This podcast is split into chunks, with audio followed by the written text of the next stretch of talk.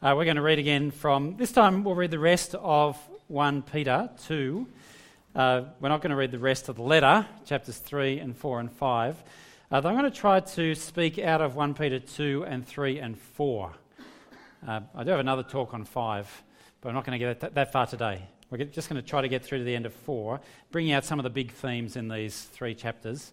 But for the sake of time, we'll just read 2. So we're picking it up at 1 Peter 2 11. Dear friends, I urge you as foreigners and exiles to abstain from sinful desires which wage war against your soul. Live such good lives among the pagans that though they accuse you of doing wrong, they may see your good deeds and glorify God on the day He visits us.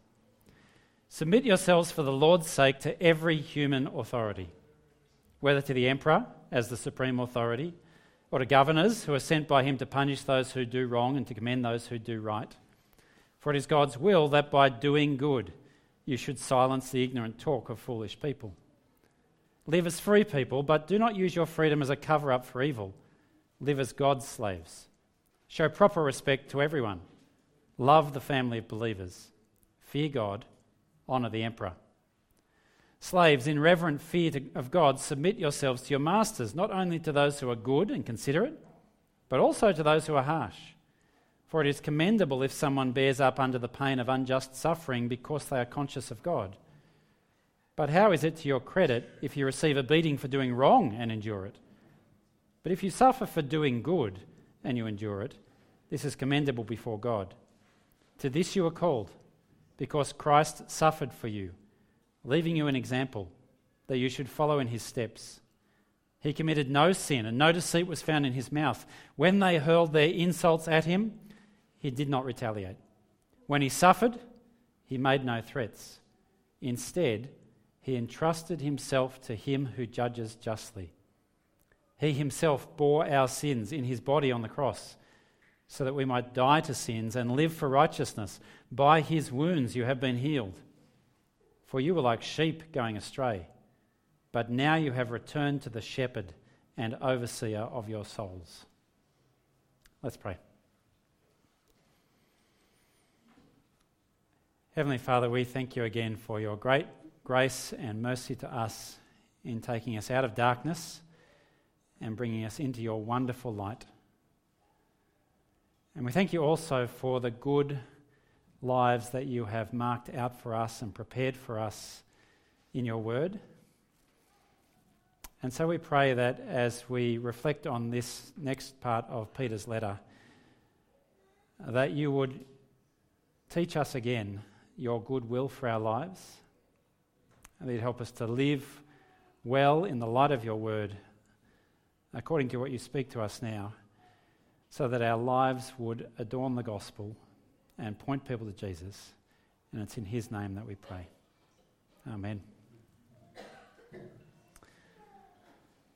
Well, let me read to you a blurb from Amazon.com for one of the best selling Christian books of 2017 goes like this In this controversial bestseller, The Benedict Option, Rod Dreher calls on American Christians to prepare for the coming dark age by embracing an ancient Christian way of life. From the inside, American churches have been hollowed out by the departure of young people and by an insipid pseudo Christianity. From the outside, they are beset by challenges to religious liberty in a rapidly secularizing culture. Keeping Hillary Clinton out of the White House may have brought a brief reprieve from the state's assault, but it will not stop the West's slide into decadence and dissolution. In this book, Rod Dreher argues that the way forward is actually the way back, all the way back to St. Benedict of Nursia, the 6th century monk who was horrified by the moral chaos following Rome's fall, retreated to the forest, and created a new way of life for Christians. He built enduring Christian communities based on principles of order, hospitality, stability, and prayer. His spiritual centres of hope were strongholds of light throughout the Dark Ages and saved not just Christianity, but Western civilization itself.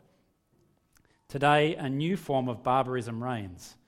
Many believers are blind to it, and their churches are too weak to resist. Politics offers little help in this spiritual crisis. What is needed is the Benedict option a strategy that draws on the authority of Scripture and the wisdom of the ancient church.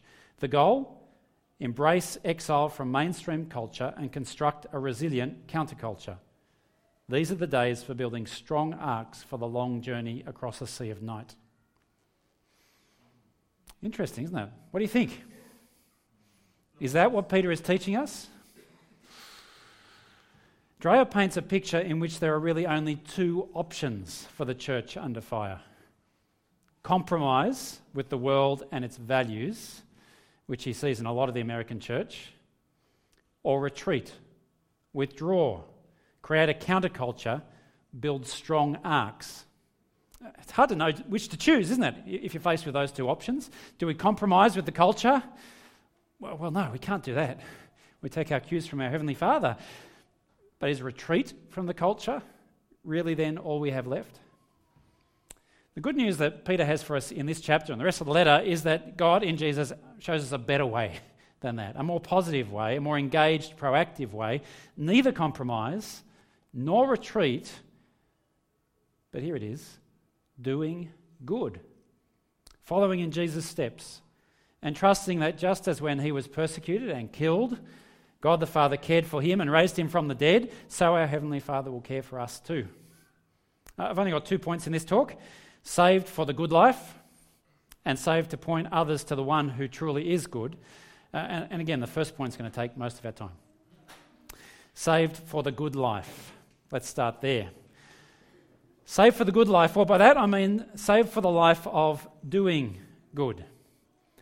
And you've got to realize that the message of the Bible is crystal clear on this. Uh, go right back to the beginning. The Israelites were slaves in Egypt under the thumb of Pharaoh, and God called Moses, uh, and God struck Pharaoh and brought them out with his mighty hand and his outstretched arm. Uh, he brought them through the Red Sea. God was fighting for them, God was saving them. God was delivering them, and in case they'd missed it, God declared, declared to them right there at the Red Sea, I, the Lord your God, will fight for you. You need only to be still. God saved his people out of Egypt. Uh, they contributed nothing. Their good works made no contribution to their salvation. But then he brought them to Mount Sinai and he gave them his Ten Commandments. And he said, Now obey as my people. They came to the edge of the promised land and they faced the mighty city of Jericho, you remember? Uh, they were fearful. How are we going to make our way into the promised land? And God showed them yet again that He's the one who saves them. And so He gave uh, Joshua that crazy plan march around the city once a day, every day for a week, and then seven times on the seventh day. And then God made the walls crumble. And the Israelites contributed nothing to the defeat of Jericho. It was God who saved them, God who rescued them. And then he brought them into the promised land and he said, Now, you are my people, obey. They were languishing in exile. Fast forward in the story a little bit further. And it was God who raised up Cyrus the Persian, who sent them back from exile in Babylon. It was God who sent them the prophets and the leaders who built, rebuilt the temple and the walls of Jerusalem. It was God who saved them. And then he called them to obey. Uh, and this is what you see all the way through the Bible, time and time and time again. It's God who saves us by his power, uh, through his mighty arm, on his own, without us, because of his undeserved grace, his generosity. And yet, time and time again, God calls his people whom he's saved to trust him and so obey him. We're not saved by our good works, but we are saved for good works. And so here it is again in Peter. Uh, we saw this morning that it's by his great mercy that God has given us new birth into a living hope by the resurrection of Jesus from the dead. But now we need to see that God, who saves us without our good works, calls us to live good lives for his glory. And you can't miss it in this section of Peter. Chapter 2, verse 12. Live such good lives among the pagans, that though they accuse you of doing wrong, they may see your good deeds and glorify God on the day he visits us. Chapter 2, verse 15. For it's by God, it's God's will that by doing good you should silence the ignorant talk of foolish people. Chapter 2, verse 20. If you suffer for doing good and you endure it, this is commendable before God. Chapter 3, verse 6 Sarah obeyed Abraham and called him her Lord. You are her daughters if you do what is right, the NIV says, but it's exactly the same word. If you do what is good and do not give way to fear. Chapter 3, verse 10 For whoever would love life and see good days must keep their tongue from evil and their lips from deceitful speech. They must turn from evil and do good. Chapter 3, verse 13 Who's going to harm you if you're eager to do good? Chapter 3, verse 16 Keeping a clear conscience, so that those who speak maliciously against your good behaviour in Christ may be ashamed of their slander. For it's better, if it's God's will, to suffer for doing good than for doing evil. And then the conclusion, chapter 4, verse 19. So then, those who suffer according to God's will should submit themselves to their faithful Creator and continue to do good. You see how much Peter is underlining this through chapters 2 and 3 and 4. Christians are people who are saved to do good. If you ask Peter what we're saved by, he'd say by God's mercy and free grace alone, shown to us in Jesus. If you'd asked him, What are we saved from? he'll say, From sin and from death, from the futile ways of life handed down from our forefathers. But if you ask him what we're saved for, time and time and time and time again, he'll tell you we're saved for good works, to live good lives for God's glory. And so John Wesley was exactly right when he summed up the Christian life like this do all the good you can, to all the people you can, in all the ways you can, as long as ever you can. He's read Peter. Of course, he's repeating, do good. So, what does it look like, Peter? What is the good life to which God calls us? And Peter gives us three words in these chapters 1, 2, 3, and 4 submission, and obedience, and love. They're probably not the three words you would have chosen if I'd asked you, What's the good life? Certainly not the three words that most people in our culture would uh, throw back at you if you say, What's the good life? But these are Peter's three words. Here's the good life, the life of doing good. Submit to authorities, obey God, and above all, love. So let's explore those three a little bit. First, submission. The general principles there in chapter 2, verse 13. Submit yourselves for the Lord's sake to every human authority. How are you feeling? We don't like it, do we? Is it just the Australian psyche? Is it our convict heritage? Well, maybe partly. Maybe it's also just our sinful human psyche. We don't like submitting to authority, and yet, Peter tells us, submission is good. It's part of the good life. Because in submitting to the authorities that God has established, we're actually submitting to Him, our Heavenly Father, who's ordered the world and established authorities for our good to protect us and to provide for us and to ensure peace for us. So here's God's word submit yourselves for the Lord's sake to every human authority. And so here in chapter 2, we're called to submit to governments, whether to the emperor, verse 13, as the supreme authority, or to governors, verse 14, who are sent by him to punish those who do wrong and commend those who do right. For it is God's will that by doing good, which good? The good of submitting to the authorities that by doing that good, you should silence the ignorant talk of foolish people. And so we're also called to submit to masters. Uh, not that any of us are slaves, like many of the Christians reading Peter's letter were slaves, but many of us are employees or find ourselves in one way or another under non government authority in the workplace. And it's not the same as slavery, uh, but there is an analogy. And so, to verse 18 slaves, in reverent fear of God, submit yourselves to your masters not only to those who are good and considerate, but also to those who are harsh. And we're called to submit, those of us who are women and married, to husbands. Chapter 3, verse 1 Wives, in the same way, submit yourselves to your own husbands, so that if any of them do not believe the word, they may be won over without words by the behaviour of their wives, when they see the purity and reverence of your lives. This is a difficult topic for us, isn't it? This is countercultural teaching. And so it's important for us to be clear about what submission does and does not mean. Let's start with the negative first. Submission does not mean that the one in authority to whom you are submitting is better than you, more dignified than you, more valuable than you, more human than you. Governors and governed, boss and workers, husbands and wives are of equal dignity and worth. It's not about intrinsic value, it's about ordered relationships.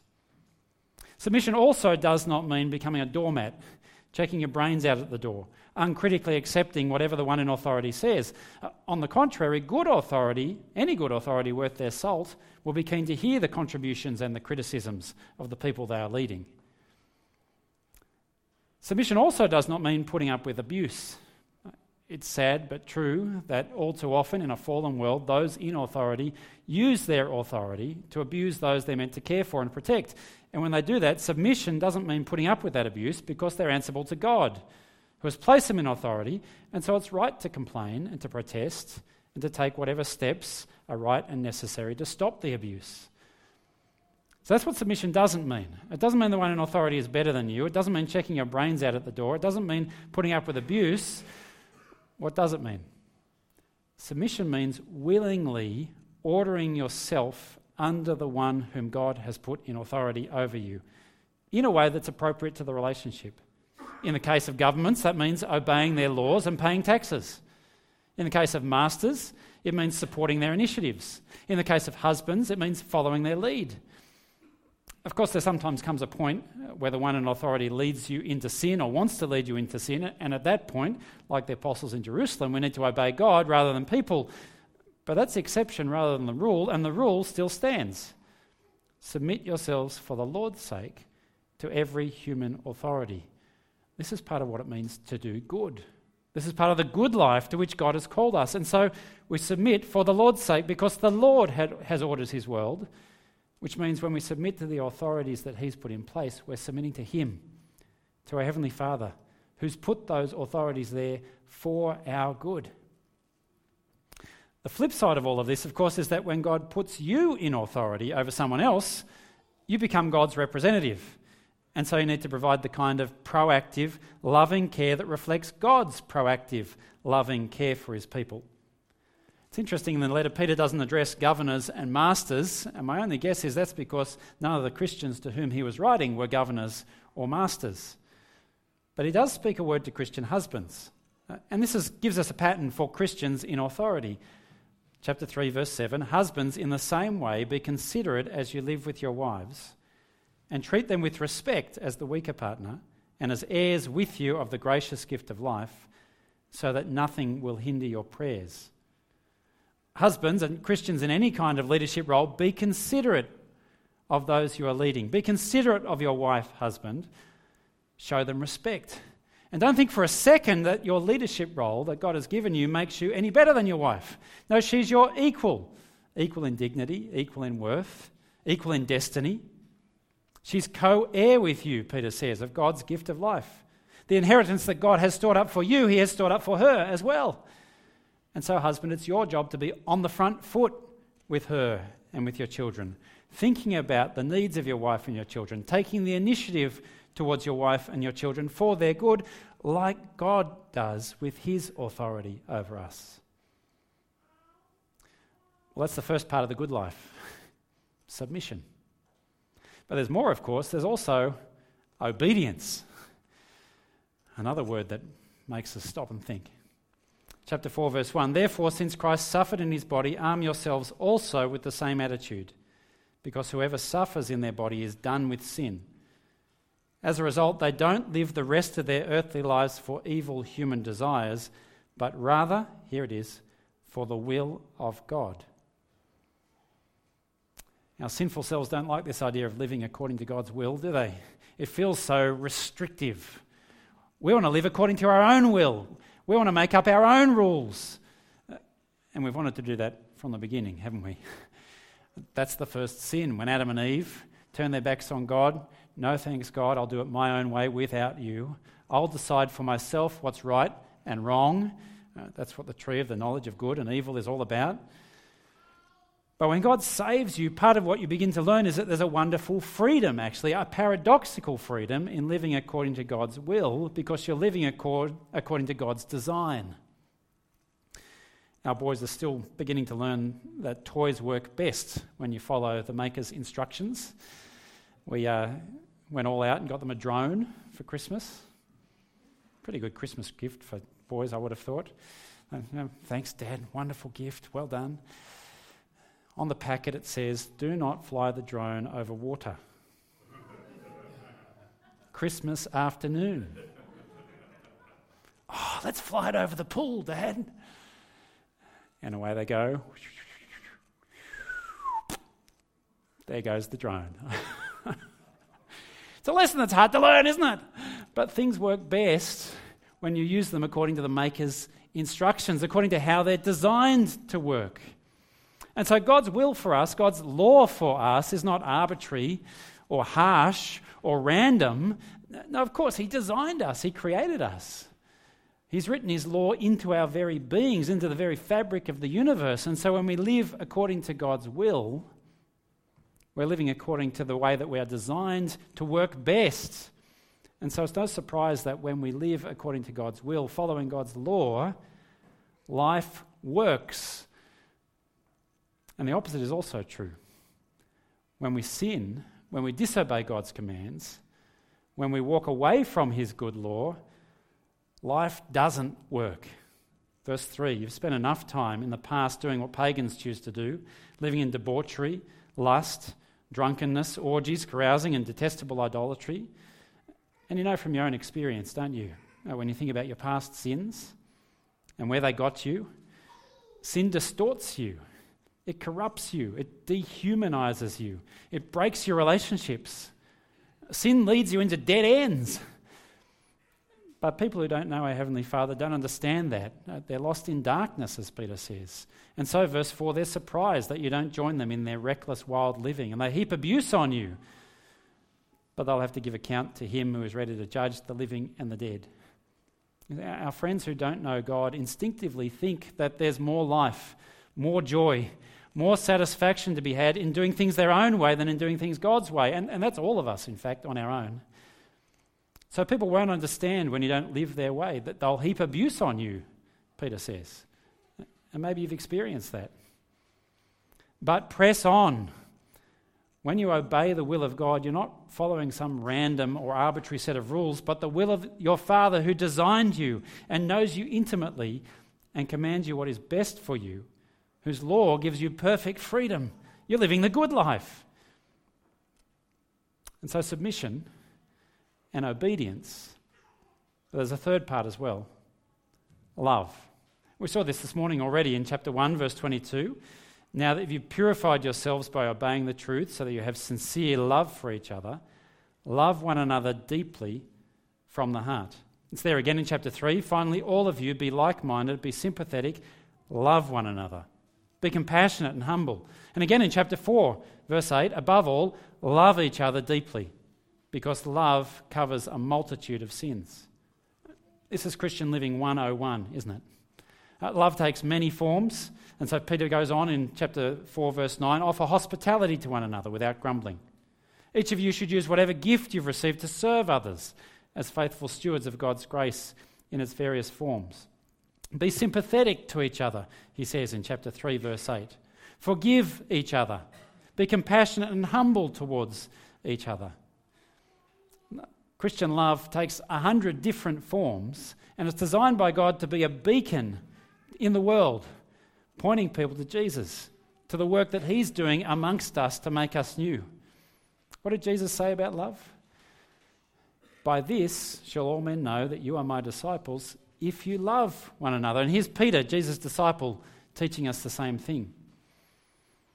But it's actually even more radical than that, both from Jesus and now we'll see from Peter, because God calls us not only to love each other, fellow believers, but also he calls us to a love that overflows to others, even to those who make themselves our enemies.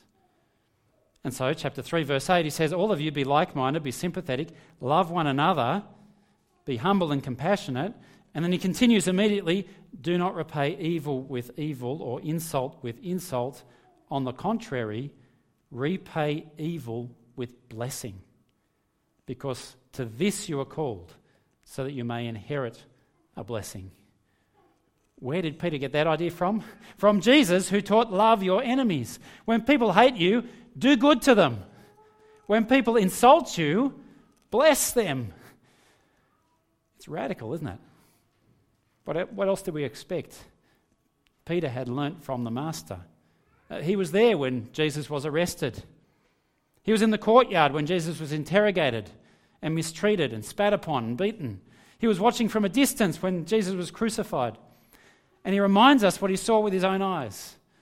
When they hurled their insults at him, chapter 2, verse 23, he didn't retaliate. When he suffered, he made no threats. Instead, he entrusted himself to the one who judges justly. You see, there's the model. There's the pattern. There's the example for the Christian life. Jesus shows us the way, not only in submission to the authorities that God has put in place, not only in obedience to the Father's will, but also in love for others, even love for those who hate you. But how can you do it? Isn't it unrealistic? The fear is when you live like this that, that you'll miss out, isn't it? That you'll be forgotten or get walked over. When someone insults you, everything inside you wants to fight back, doesn't it? We want to fight fire with fire, to give as good as we get. But Jesus here shows us a better way. Because you see, if someone insults you and you insult them back, then you've been caught up in exactly the same sin that's affected you. When someone hates you and you hate them back, you've allowed their hate to dehumanize you. And so Jesus shows us a better way. When they hurled their insults at him, he didn't retaliate. When he suffered, he made no threats. Instead, he entrusted himself to him who judges justly. Chapter 2, verse 23. Entrust yourself to the Father. Know that he is in control, that he will judge. Leave it up to him and learn to love. But I can hear you asking, how is this the good life? Jesus lived like that and it got him killed. How is that the good life? And so it's like Peter is saying, well, you've got to read the gospel story all the way to the end. Because when you do that, you'll remember that Jesus did entrust himself to his heavenly Father. That he cried out onto the cross, uh, on the cross, Into your hands I commit my spirit. And God heard that cry. And on the third day, raised him from the dead. Uh, Peter was there. Peter saw the empty tomb. He saw Jesus alive. And so, so now he's urging us follow the path that Jesus laid out for us. It might not always look like it's the good life, but it's the life that God approves. It's the life that God has marked out for us, the life of submission to authorities and obedience to God's will, and above all, the life of love, even for those who hate you. You might know the story of Jim Elliot and Nate Saint, who took the gospel to the Waodani tribe, it was, in Ecuador in the 1950s, uh, and tried to evangelize them uh, for a while before they were murdered by the people they were trying to reach out to. 50 years later, in 2000, I had the privilege of meeting a guy called Steve Saint, who was Nate Saint's son. Uh, you can only imagine you can't imagine that boy's life, right?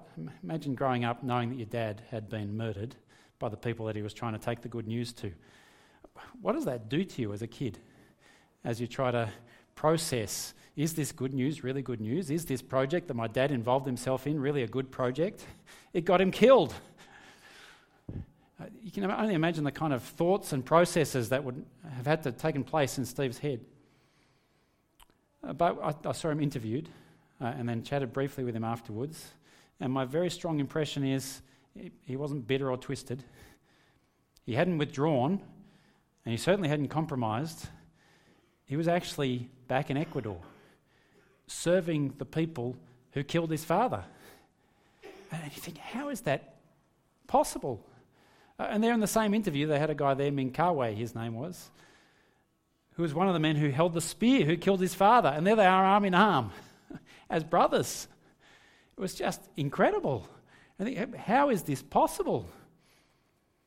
And the answer is God, in His grace, had saved Steve and saved Nate to do good works, and they knew it. And so they were able to entrust themselves to God who judges justly, and even under those extreme circumstances, to continue to do good. To not withdraw, but not to compromise, but to throw themselves in trusting the Father to raise them up. The missing part of the story, of course, is that Nate Saint's sister Rachel, together with Jim Elliot's widow Elizabeth, lived the same kind of life. They, they reached out after their husband and brother had been killed, and kept reaching out to the women in the tribe. Uh, and over a number of years, shared the good news with them as they shared their lives with them, and the whole tribe was saved. So here it is. This is the good life for a church under fire. Entrust yourself to the Father, do good, and leave the rest up to Him. That means humbly submit for the Lord's sake to those He's put in authority. It means obey His will as He reveals it to us in His Word. And above all, it means love each other with the kind of love that spills over to those around you and even embraces those who are your enemies. It's simple, but I hope you can see it's radically countercultural. It's the counterculture that Rod Dreher's searching for in his book, The Benedict Option. He says we need a Christian counterculture. This is it. Submit to authorities, obey God's will, love above all, even your enemies. But it's not the kind of withdrawn and separatist and self preserving, self protecting counterculture of the Benedict option. No, it's, a, it's an on the front foot, engaged, proactive, serving, doing good kind of counterculture. Full of love. And when you live like that, people are going to notice. And they'll start to ask you questions. In fact, that's exactly how God designed it to be, as we saw in the last talk. And so that brings us to the second main point, which is that God has saved us to do good and saved us to point others to the one who truly is good. We saw this last uh, uh, earlier today. This has always been God's plan. The nations were meant to look in on Israel and say, How they live in there, it's weird, but it's good. Why do you live like that? And the world's meant to look in on the church and say, The way you live in there, it's weird, but, but it's good. Why do you live like that? And that's exactly where Peter picks up on it in chapter 3, verse 13, where he says, Who's going to harm you if you're eager to do good? But even if you should suffer for what is right, you're blessed. Don't fear their threats. Don't be frightened, but in your hearts revere Christ as Lord. Always be prepared to give an answer to everyone who asks you to give the reason for the hope that you have. For the original recipients of this letter, this meant being prepared to give a reason for your hope when they put you on trial. But in whatever situation we find ourselves, when we live God's way, it will stand out. People will notice, maybe not straight away, but at some point, and they'll ask us for the reason for the hope that we have. Why do you always speak so respectfully about the boss when everyone else is slandering him behind his back? I've noticed that. You never join in. What's going on? I've noticed you coming out for us with drinks on Friday night, uh, but I've noticed you've never got drunk. Six years now we've been doing this, and never you've got drunk. What's going on? the way your church community looks out for each other is really something. I've been in lots of sports clubs and social groups through the years, but I've never seen anything like that. What's going on? Are you prepared to give an answer? Uh, that's the picture that Peter is building for us. Uh, what are you going to say when people ask you that question? After I finished high school, I was an exchange student in Germany, uh, and I was young and not very wise, and I thought I'll just pick up German on the plane or when I get there. so I took a phrase book on the plane and I taught myself a few phrases, and I landed with my host family. Uh, and for the first three weeks after dinner, I was very proud of myself. Uh, that my host mother would serve up dinner, ask me if I wanted seconds, and I'd say, Nein, danke, ich bin voll. I'd learn it from the phrase book, I thought. Nein, danke, ich bin voll. Nein, danke, ich bin voll. Three, every night for three weeks. After three weeks, my host father takes me aside and says, You really shouldn't say that. I said, Why? I'm, I'm just trying to be polite. No, thanks, I'm full. That, that's the translation, I thought. He says, It's just when you say Nein, danke, ich bin voll, that means no thanks, I'm drunk. Every night for three weeks. what you really should say is, Nein, danke, ich bin satt. No thanks, I'm satisfied. That, that's the way. So there's my tip if you're ever in Germany. no thanks, I'm satisfied. I learnt through that that there's a world of difference between knowing a couple of phrases from a phrase book uh, and, and being fluent in a language. And I wonder if we in the church have got a bit of work to do to become fluent in the gospel. We've got, we've got some phrases from the gospel phrase book Jesus died for our sins, Jesus rose from the dead, Jesus is Lord. Uh, but how fluent are we in speaking the gospel into the complex situation that we find ourselves in in 21st century Australia? Can we talk about how the gospel relates to the complex realities that face us uh, in refugees and asylum seekers, uh, in climate change, in economic policy? Uh, can we speak the gospel into the issues that are raised by education? Uh, can we speak the gospel into the same sex marriage situation? How fluent are we in the gospel? Because when people notice our lives and ask us for a reason for the hope that's in us, we need to be ready to speak the good news in response to their questions. And there's all sorts of good training courses around, and uh, one of the jobs that we have to do with each other in the church is to train each other in this kind of fluency in the gospel so that we're ready to give a reason for the hope that's in us. And so that kind of training is well worth doing, isn't it? I, want to encourage you to invest in that kind of thing if you ever have the opportunity. But at rock bottom, what's it all about is pointing people back to Jesus, isn't it? When people ask us, why do we live like that? When people say, well, I've noticed that, what's going on? The answer at rock bottom really is simple. I live like this because of Jesus. He's the reason for my hope. Uh, there's more to say, of course, and you'll need to unpack that, and, and that's why doing some training can be really useful. But that's the place to start, and that's also the place to end. Jesus is the reason for the hope that's in me. He's saved me and He's shown me a better way. Do you want to come and see? We had a beautiful example of this in our church last year. Uh, we had a couple turn up from mainland China, David and Violet were their names. Uh, they uh, had very little Christian experience, but they wanted to join a church in Australia. They landed in Hornsby, and so they Googled church in Hornsby. They found us, they rocked up on, the first Sunday, uh, and they never left. Uh, we started to get to know them, uh, and it turns out that they'd been running a business in China that had got into some serious trouble, uh, and they needed to borrow some money, and they'd rung around all of their friends and family and associates. They were after $100,000, uh, and nobody could help them. Uh, and then Violet got on to a friend that she'd been through high school with who now lived in another town, and this friend said, Yeah, sure, I'll lend you $100,000. Pay it back if you can, but if you can't, no problem. Violet says, Why are you doing this? I haven't seen you since high school. Uh, you know what the lady said? I've met Jesus. she said, Violet, can I send you some text messages? Violet says, Yes, okay. Uh, and so for the next two years, this lady sent Violet a Bible verse every day. First thing Violet would wake up in the morning, she gets a Bible verse in her phone. Uh, every day for two years, this lady sent her Bible verses in her phone until, until Violet says, I've got to find out more about this. Goes to the other town, travels to meet a friend. A friend shares the gospel with her. Violet is saved. Uh, and about six months after that, they come to Australia. Violet's husband, David, has been watching all of this, not a Christian, uh, and yet he, so, he says, When we come to Australia, we're going to find a church. and they, so they hooked in with us. He says, I want you to teach me about Jesus. Oh, okay, sure. and so we did Christianity Explored with him. We locked him into one of our small groups. He saw how people loved each other. And within six months, he'd given his life to the Lord. Uh, why? Because he'd seen God's people doing good with a kind of love that overflows. And when his wife asked about it, the lady was ready to give a reason for the hope. It's so simple. And this is God's vision for his church. This is God's design for the life of his people. Not compromise with the world. That's not an option. We take our cues from our Heavenly Father. Not retreat from the world either.